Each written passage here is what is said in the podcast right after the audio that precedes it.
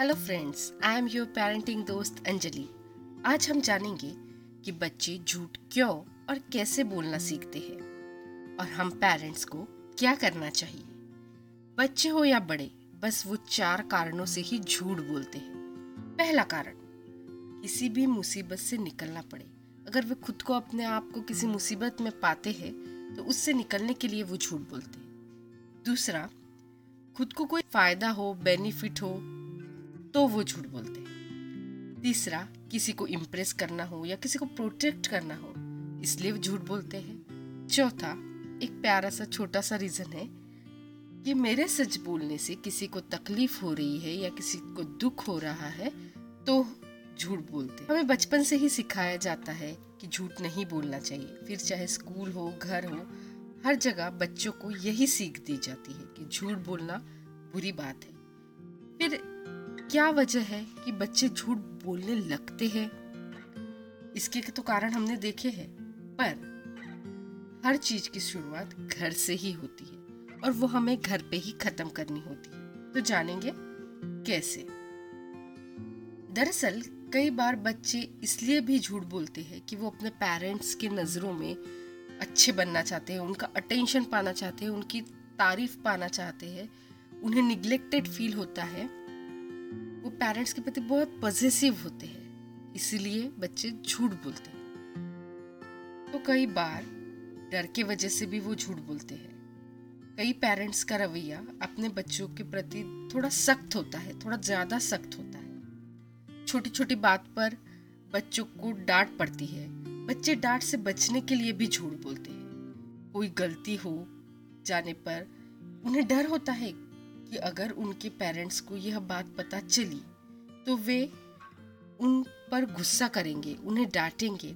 ऐसे में बच्चे झूठ का सहारा लेते हैं और डांट से बचने के लिए झूठ बोलते कई बार क्या होता है, बच्चे अपने पेरेंट्स को फ़ोन पर झूठ बोलते हुए सुनते हैं। ऐसे में बच्चे भी बात बात पर झूठ बोलना सीख जाते हैं। कभी कभी बच्चे खेल खेल में झूठ बोलने लगते हैं, बाद में वही उनकी आदत बन जाती है।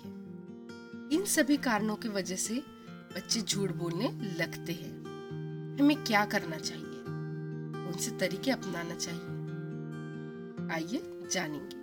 सबसे पहले तो यह याद रखें कि अपने बच्चों को डांट कर या उन पर हाथ उठाकर उन्हें डराने का रवैया छोड़ दे।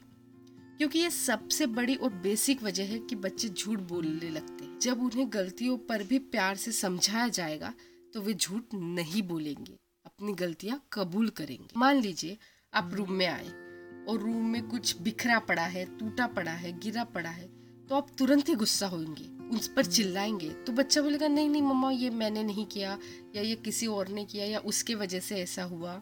आप चिल्लाने की बजाय उसे बोलिए, उससे पूछिए आर यू श्योर ये आपने नहीं किया? बच्चा फिर भी बोलेगा, आपको पता है ये उसी ने किया है? बच्चा फिर भी बोलेगा कि, नहीं नहीं, मैंने नहीं किया। आप फिर से पूछिए। उसका जवाब डगमगाने दीजिए। उसे तभी प्यार से समझाइए। उन्हें बताइए कि झूठ बोलने से क्या नुकसान होते हैं और इसकी आदत भविष्य के लिए अच्छी नहीं है। उन्हें एहसास होगा और वे झूठ नहीं बोलेंगे। बच्चों के सामने झूठ बोलने से बचे। दूसरी बात यह बहुत इंपॉर्टेंट है कि बच्चों के सामने हमें झूठ नहीं बोलना चाहिए। कभी कभी क्या होता है, हम किसी चीज़ को टालने के लिए, किसी व्यक्ति को टालने के लिए या किसी को अच्छा फील कराने के लिए झूठ बोल देते हैं, यू ही बोल देते हैं। वो किसी के नुकसानदायक नहीं होता। यह समझने में दिक्कत होती है बच्चों को कि ये झूठ है या सच है। उनके लिए झूठ यानी झूठ होता है। उसका कारण उनके लिए उतना महत्वपूर्ण नहीं होता। उसके बाद हम पेरेंट्स को बच्चों से कुछ काम कराने के लिए, पढ़ाई कराने के लिए हम ये कह देते हैं। ये कर लो, फिर हम कहीं घूमने जाएँगे नेक्स्ट संडे कहीं चलेंगे। कुछ लेके देने का प्रॉमिस करते हैं ताकि बच्चे आपकी बात मान ले। और हम वो भूल जाते हैं, या हमें समय नहीं मिल पाता। मगर यही छोटी छोटी बातें बच्चों को झूठ बोलना सिखा सकती है। बच्चे नहीं समझ पाते कि उनके बड़े झूठ क्यों बोल रहे हैं। बच्चे समझ नहीं पाते कि उनके पेरेंट्स उनसे झूठ क्यों बोल रहे हैं। वो यही समझते हैं कि कुछ काम करवाने के लिए हमें झूठ बोलना चाहिए और वो झूठ बोलने लगते ऐसे में अगर हमने कुछ प्रॉमिस किया है कहीं जाने के लिए कहा है, कुछ लेके देने का प्रॉमिस किया है, और वो हम नहीं कर पा रहे हैं। तो बच्चों को सही कारण बताए, और कब तक पूरा कर सकते या नहीं कर सकते दिया हुआ प्रॉमिस वो बताए। बच्चे समझदार है, बच्चे समझ जाएँगे। बच्चे पैशनेटेड होते हैं अपने पेरेंट्स के प्रति। बच्चों के लिए पेरेंट्स ही उनके हीरो होते हैं, और वो अपने पेरेंट्स जैसा ही बनना चाहते हैं, हमेशा। हम बच्चों को जितना सिखाते हैं, बता के, कहानियों से, समझा के, किताबों से या जो भी तरह से हम बच्चों को जितना सिखाते हैं, उसमें से सिर्फ़ 20 परसेंट ही बच्चे सीखते हैं। और जैसे हम बिहेव करते हैं, जैसे हम रहते हैं, जैसे बच्चों के पेरेंट्स होते हैं, उससे वो देख के ही 80 परसेंट ज़्यादा सीखते तो हमें खुद पे ये सारी चीज़ें अप्लाई करनी है। तो थैंक यू बने रहिए पेरेंटिंग दोस्त, अंजलि के साथ।